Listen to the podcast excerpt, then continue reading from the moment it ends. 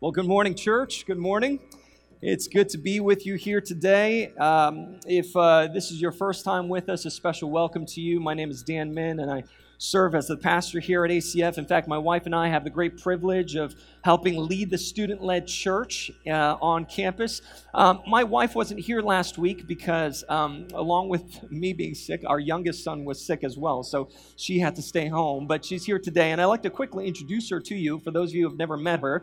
Uh, this is my wife, Nicole Hunt. Would you mind standing up and just waving to everyone? This is my lovely wife, Nicole.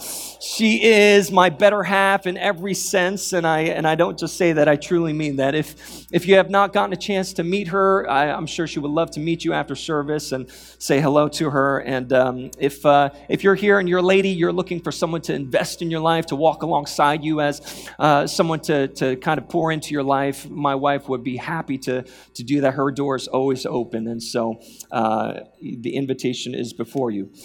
I'm also happy to tell you that I'm feeling much better this week. Last week was a bit of a rough week for me, and um, I'm happy to report that I'm all better, so you don't have to avoid me and, and approach me with Lysol wipes and you know things like that. You can shake my hand and give me a hug, and I'm not contagious anymore. Um, but uh, for those of you who've been praying for recovery and for healing, thank you. I deeply, deeply appreciate your prayers, and um, I am feeling better. But last week, through my sickness and all, we spent some time looking at a passage in the Gospel of Matthew, Matthew chapter 4, and I preached a message called The Prelude the prelude. By the way, if you missed that message, you can catch it and watch it on our website, www.acfpennstate.org, or you can uh, subscribe to our podcast. Just search for Alliance Christian Fellowship and you'll find our channel. But we looked at the prelude, or the moments leading up to Jesus' ministry.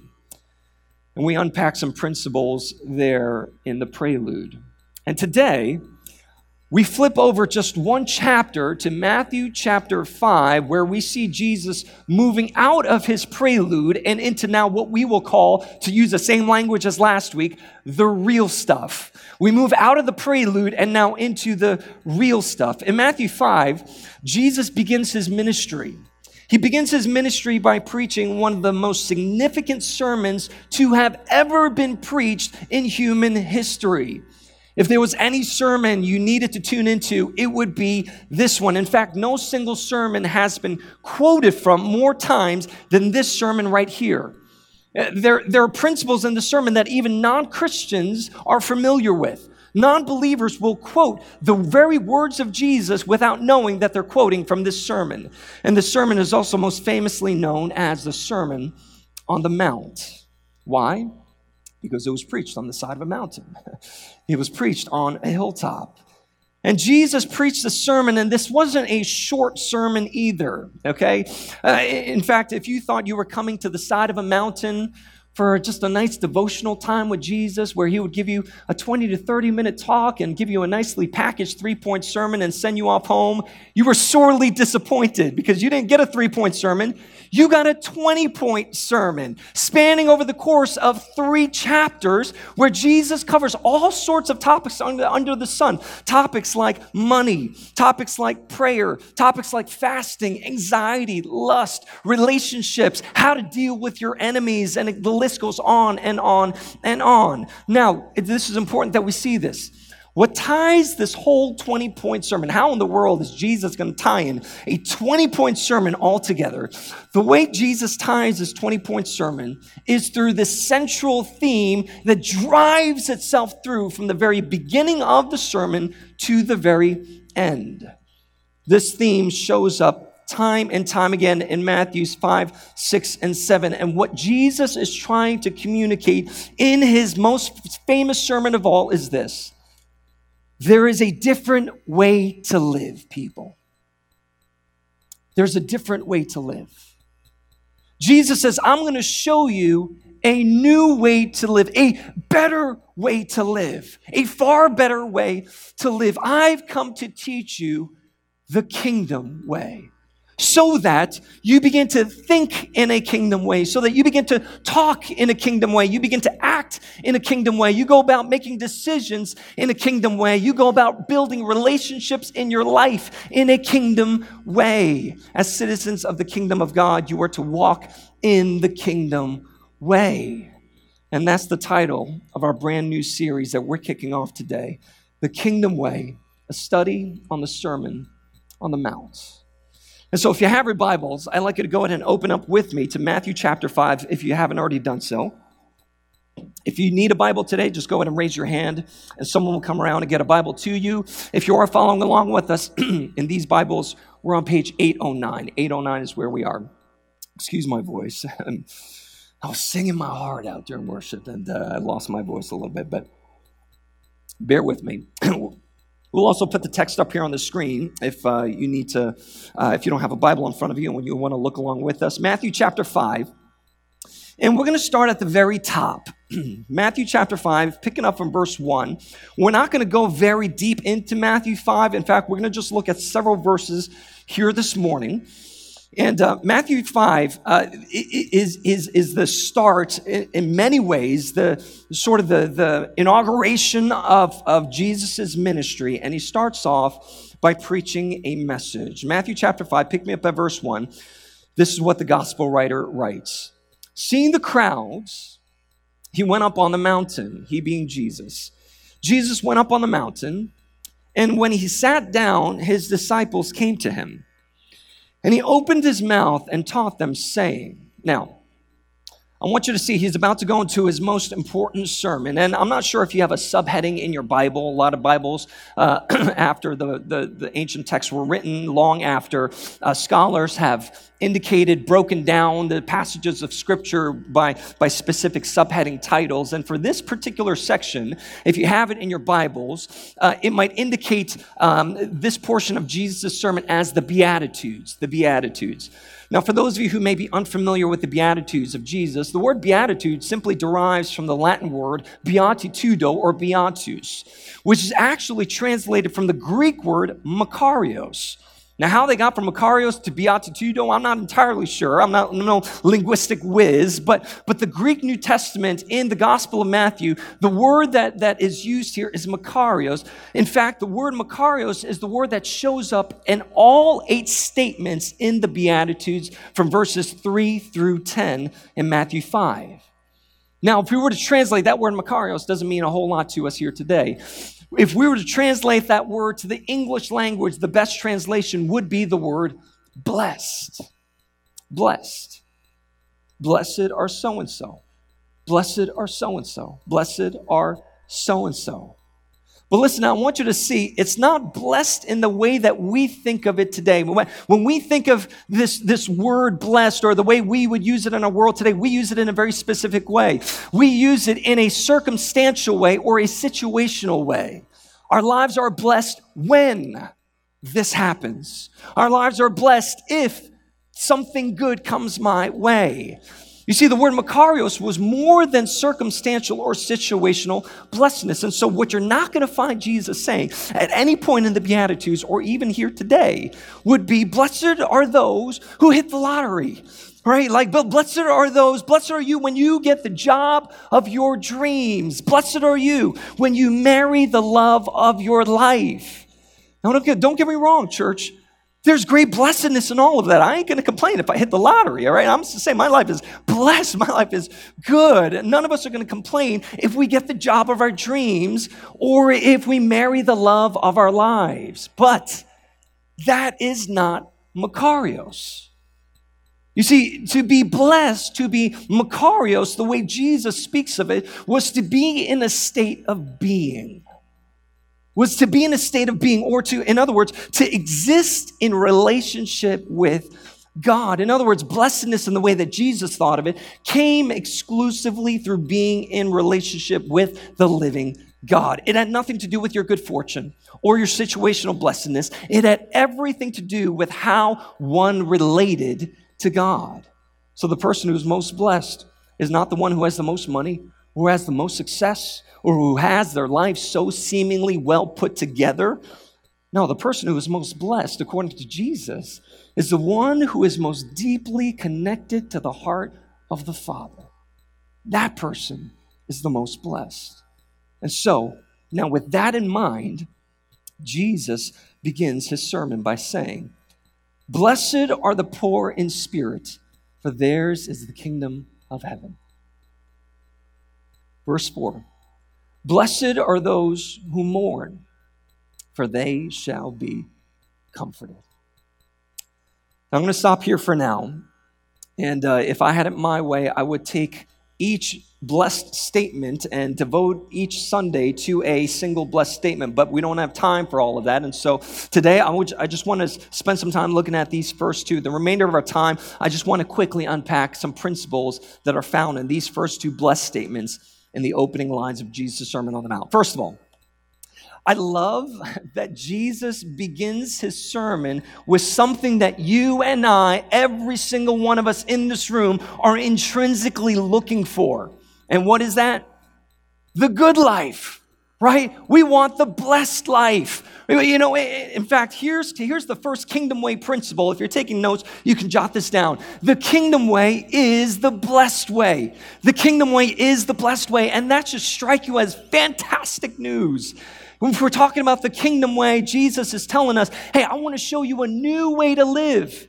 It is a far more blessed way. The kingdom way is the blessed way Jesus is trying to tell us. In fact, the only avenue for the truly good life, the fulfilled life, the blessed life, the life that is filled with great meaning and purpose comes only through the kingdom way. You can't get it any other way. It comes when we align our lives according to the way of God's kingdom. The first word to the most important sermon ever preached is blessed. Blessed. Blessed are you. The kingdom way is the blessed way. But then the sermon seems to take a hard turn. if you're tracking, the sermon seems to take a hard turn after the opening word of the sermon. He starts off, Jesus starts off by saying, Blessed, to which most of his listeners at the time would have said something to the effect of, Yeah, Jesus. Yeah, I bless. I want blessedness. I want the good life. I want my life to be blessed. Then Jesus goes on and he says, Are the poor in spirit? To which his listeners would have said, Huh? Wait, you had me at blessed, you lost me at poor in spirit. I was with you with blessedness, the good life, the fulfilled life, the life filled with meaning and purpose and all of that. I want that, but you, you sort of lost me at poor in spirit. Jesus continues on. He says, Blessed. Yeah, Jesus, the, right there, you said it again. That's what I want. I want the good life. Tell me how to get it. Are those who mourn? Okay, seriously, Jesus, what are you talking about? I'm not, I'm not tracking with you. You know, I know you speak in parables and mysteries and, you know, you're like the Riddler. I don't, but you're, you're losing me here. Blessed, I, I, what do you mean are poor in spirit are those who mourn? And this is where we come to our second kingdom way principle. The kingdom way is not just the blessed way, but it is also an upside down way. It is incredibly upside down. In fact, all throughout the Sermon on the Mount, not just here in the Beatitudes, you're going to see that in the coming weeks in the Beatitudes, but all throughout the Sermon on the Mount, what you find is that Jesus begins to flip the script over and over again. We find him turning things upside down on its head, completely disorienting his listeners' worldviews. Over and over again. In fact, we'll see in the coming weeks, Jesus would often say things like this You have heard it said, but I say to you. You have heard it said, but now I say to you. You understood this in a certain way, but let me shed some new light here. Remember, Jesus is trying to teach us a new way to live, the kingdom way, and oftentimes the kingdom way is an upside down way. And in this case, Jesus is saying there is blessing in poverty and there is blessing in mourning. There is blessing in poverty and there is blessing in more, not necessarily what his listeners would have associated with blessedness, not necessarily what you and I would associate with blessedness here today. There is blessing in poverty and there is blessing in mourning. But now the big question that you and I are left with, the big question that was begging in the front of the, the, the listeners of, their, of the, the, the first century church's mind here was, but how? How in the world, Jesus, are the poor in spirit, or any kind of poor for that matter, blessed? How, Jesus, can you find blessing in something like mourning? Both M-O-U-R-N and both M-O-R-N for you, for you night owls. You're like, there ain't no blessing in the morning, right? Like, give me my coffee and there's blessing in that, but, but there's no blessing in the morning. But maybe for you, you're like, no, Jesus, help me to understand. You say, blessed are the poor in spirit, blessed are those who mourn. How in the world is there blessing in that? Because these are things that we generally run from, are they not? Poverty, mourning, we don't run towards these things. In fact, we design our lives so that we can avoid as much of that as possible.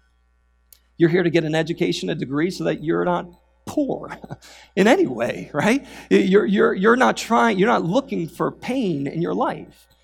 And yet Jesus seems to be saying otherwise. Well, for one, when Jesus says, Blessed are the poor in spirit, I want you to see that he's talking about a very specific type of person. He's talking about a very specific kind of person. What kind of person is he talking about? I love that we just sang that song, Do It Again, here right before the message time, where, you know, this is my confidence. This is my confidence. I want you to hold on to that word. Because a poor in spirit person knows exactly where to place their confidence. And it ain't on themselves. You see, we, we seem to live in a world of self confidence and self empowerment. Right, how many messages do we hear about self confidence and, and self empowerment where we hear sayings like, you just got to believe in yourself, man? You, you can achieve that. You, you can accomplish that. You know, just tap into the powers within. You can do whatever you want as long as you believe in yourself right? I mean, I, we've got countless books written on self confidence building. Conferences are held by motivational speakers that speak about and teach you how to build your self confidence. Seminars are taught, podcasts are made, messages are crafted, all with the intention of letting you know hey, man, you've got what it takes. And I, I, love that. I'm a sucker for that. I'm not going to lie to you. I, I need self confidence every once in a while. I need self empowerment messages like that. But you see, I want you to understand the poor in spirit. The poor in spirit are not in the least bit concerned with their self confidence. In fact, the psalmist in Psalm 40 puts it perfectly. In Psalm 40, the psalmist says, But as for me, I am poor there's that concept again. I am poor and needy. Now, this is not a message you're going to hear at a conference today. You're not going to see a seminar, come learn how to be poor and needy. As I said, you're not going to see that. You see a seminar like that, you go running the other way. I, I don't want to learn how to be poor and needy. I want to be how to be rich and fulfilled, right? But the psalmist says, But as for me, I am poor and needy. May the Lord think of me. And I love what he says next. He says, you are my help and my deliverer. You are my God. Do not delay. You see, the poor in spirit church don't place their confidence in themselves because the poor in spirit are preoccupied with placing their confidence in the Lord, who is their help, who is their deliverer, who is ultimately their God who will not delay. You see, the poor in spirit actually believe the words of Jesus when he says, Apart from me, you can do zilch. You can do nada. You can do nothing. You can do absolutely nothing apart from me. So abide in me, and I in you. And what does he say? He doesn't say you might he doesn't say, you maybe, just maybe, just maybe. He doesn't say, oh, I hope you will. He says, abide in me and I in you, and you will bear much fruit. And part of that fruit is the promise that's laid out right here in this verse. Blessed are the poor in spirit. And Jesus says, what? For theirs is the kingdom of heaven. For theirs is the kingdom of heaven. Friends, it is only when we realize we've got nothing that we truly see we've got everything right here. It's only when we realize we've got nothing to hold on to. You know, the, the, the, people who have something to hold on to, you, you ever notice they always got something to prove? You see, the poor in spirit have nothing to prove because they're not holding on to anything. The poor in spirit says, I've got nothing. Apart from Jesus, I've got nothing. I am nothing. My life is nothing. But as for me, I am poor and needy. But Lord, you are my help. You are my deliverer, God. You are my God who will not delay. That's poor in spirit. That's poor spirit. Now I can talk on, on end about uh, unpack this, this poor in spirit concept a little bit more. But for the sake of time, I'll just leave it there. The poor in spirit know where to place their confidence. And it's not on themselves. The poor in spirit are not preoccupied with that. They're preoccupied with putting their confidence in the Lord. Now, I want to move away from poor in spirit and look at those who mourn. Blessed are those who mourn. How is there blessing in that? How many of you know we are a society and a people that are hardwired to repel anything that doesn't make us feel good on the inside? It's a natural human reaction. It, it, it's, it's, it's hardwired within every single one of us. In, in other words, we reject anything that would bring our lives any kind of pain or grief or anguish. We do it all the time. And yet, Jesus seems to be asking his listeners to step into the pain, to step into the grief, to step into the anguish and not avoid it. Why is he doing that? He's doing that because Jesus is far more concerned with your healing than he is with your feelings. Jesus is far more concerned with your healing, healing of your soul, than your feelings of discomfort and pain.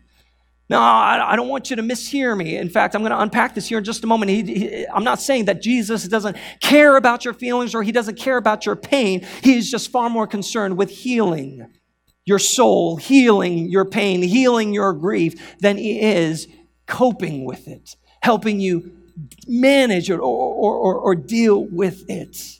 And so Jesus says to step into the pain, to step into the grief, to step into the anguish to which most of us would say, yeah, I'm not so sure I want to do that. I'm not so sure I want to step into my pain. But listen now, here's the alternative. As long as you have unprocessed pain in your life, as long as you have unprocessed pain that you avoid, pain that you pretend is not there, grief and, and pain and hurt, emotional pain that, that you just ignore, ignore, ignore over time. As long as you have unprocessed pain in your life, instead of being healed of the pain, you will simply find yourself adjusting your life to the pain. Now this is this is worth a million bucks right here. You, you know this you need to tune into this. Okay, just if, if if you tuned out all message long, tune in right here because this is something that we need to grab hold of.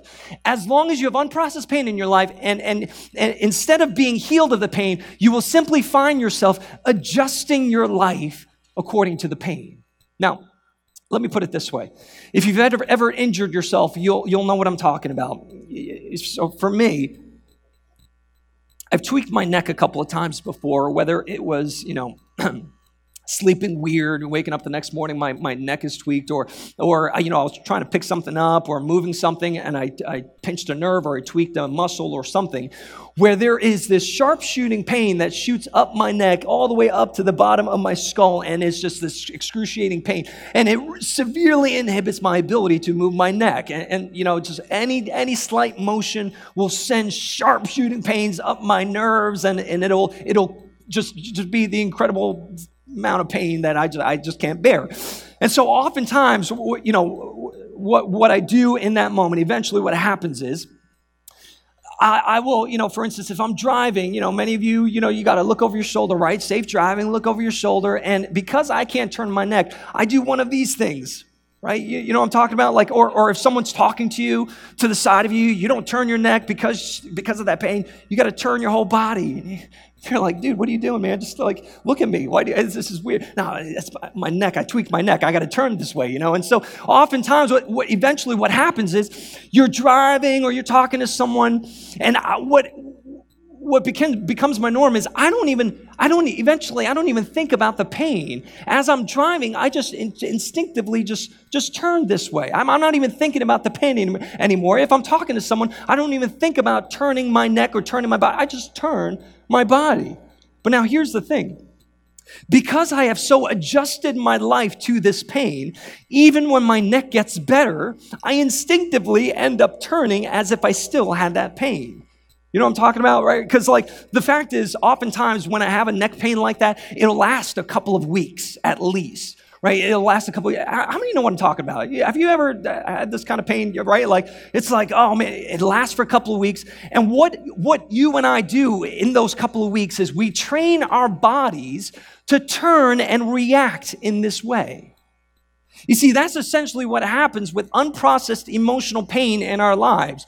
You begin to adjust your life to the pain, and so consequently, you end up walking with a limp for the rest of your life without even knowing it.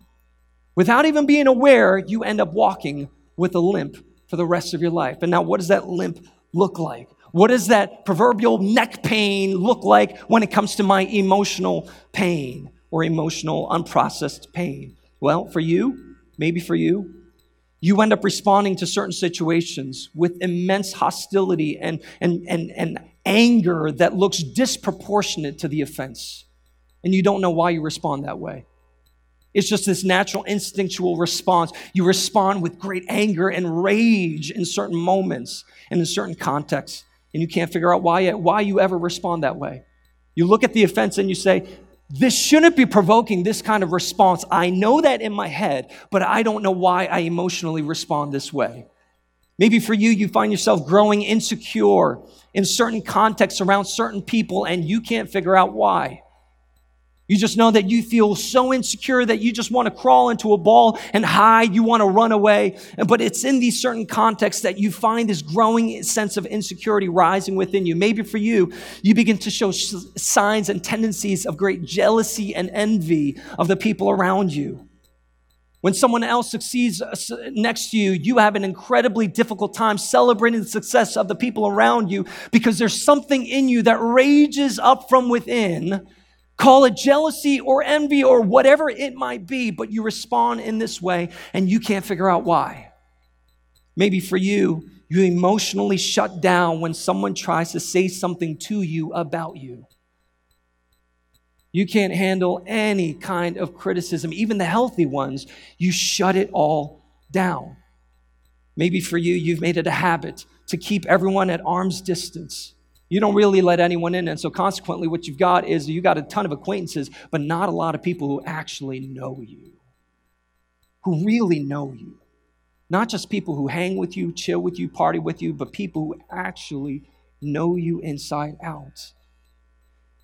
And you've resolved all of this by saying, This is just how I've always been. This is just how I always respond. This is just how I am. This is just how I've always been. Friends, can I suggest something to you this morning? Could it be that that's not actually true? That's not how you've always been. The chances are you tweaked your neck somewhere along the way and you have simply just learned to live with the pain. And it's manifesting in your life now in these particular ways. All you've done is you have adjusted your life to the pain. You haven't actually dealt with the pain. And listen, this is precisely why Jesus says, Blessed are those who mourn. Blessed are those who mourn, who mourn their pain, who grieve their pain, who feel their pain and not avoid it, not run away from it, not hide from it, not pretend like it's not there. Worse yet, who simply learn to live with the pain. Jesus says, Blessed are those who mourn. And the promise is this when you do, when you do, Jesus says God will meet you in that pain. God will minister to you in that pain. God will come to you in that pain and he will bring comfort. Blessed are those who mourn, for they shall be comforted. God will heal your neck so that you don't have to live with that pain anymore, but you might live in freedom and wholeness so that you might live in the kingdom way. That is the kingdom way, people to live in wholeness and freedom. Blessed are those who mourn, for they shall be comforted. Church, do you see how the kingdom way is truly the blessed way? It is, it is the only blessed way but it's also an incredibly upside down way. Over and over again through the words of Jesus, you're going to find him, find him just disorienting our worldview and flipping things upside down. And I want you to see, church, that right here in the opening lines of the greatest sermon to have ever been preached, Jesus says, Church, there is blessing in poverty when you learn to place your confidence in Christ alone. And there's great blessing in mourning. There's great blessing in grieving because it's only when we truly grieve the pains of our lives that we find healing for our souls. Jesus is the great healer of our souls. And the only way that we can get there is to step into the pain, to step into the grief, and to step into the anguish. Church, you will never be healed of the things that which you avoid. You won't. You'll just simply learn to cope with it. You'll simply learn to live with it, and you'll learn how to just live awkwardly turning without any mobility or freedom in your neck. Church, would you find healing? There's healing for you. There's healing for all of us. Jesus came to bring healing, mind, body, and soul, inside and out. Jesus is our healer. Blessed are those who mourn, for they shall be comforted. Now, if you have any questions or doubts on that, I've got good news for you. Today, we get to celebrate as a church Holy Communion. And at the communion table, we find healing for our souls we find Jesus dying on a cross, and in his death, he says, Hey, I've come to bring healing through my death. I've come to bring you life through my death. I've come to bring you freedom and liberty through my death. And I want to wrap up our time by inviting us to the communion table this morning. We have communion available every week, but once a month we take communion together as a church family to remember the love of Christ. And so, as the worship team comes forward and gets set up, I want you to think about this for a moment. I want you to think about this before we come to the communion table. Jesus didn't just preach this message. You know, you got a lot of preachers out there who just preach a message without living it. And, church, you got to know I do my darn hardest to live by what I preach. Jesus didn't just preach this message, he actually lived it out to a T, flawlessly, flawlessly. He lived this out himself. In fact, Philippians 2 tells us that Christ emptied himself and became obedient to the point of death, even death on a cross. Jesus became poor in spirit. he's not just saying to the church, hey, I want you to be poor in spirit. Now go and do it. And I'm just going to sit here richly on my kingly throne. No, Jesus became poor in spirit first to set the example for the church. And that's what we see at the communion table. The body broken for us, the blood shed for us, we see poor in spirit. He also grieved and mourned the weight of sin that he was carrying to the cross in the Garden of Gethsemane. Over the Gospels, what you see is that we get a glimpse of Jesus feeling every bit of the pain. In fact, the Bible tells us that Jesus' sweat became like drops of blood. He felt it all. He felt every bit of the pain. By the way, if you're here today and you're new to the Christian faith or you're new to Christianity and all of this, or you're just kind of exploring here this today, you might be asking yourself, why in the world would Jesus do all that? you know, empty himself, die on a cross, bear that kind of pain and burden, and undergo that kind of anguish to the point of sweating drops of blood. Why, why would Jesus do all of that? It is for no other reason than the simplicity of the gospel itself, which is your Father in heaven loves you to the point of sending his Son for you. That's it. Your Father in heaven deeply deeply loves you. He is crazy about you. He loves you more than you could possibly know in your human finite understanding. And the crazy thing is, Jesus would do it all over again for you if he had to.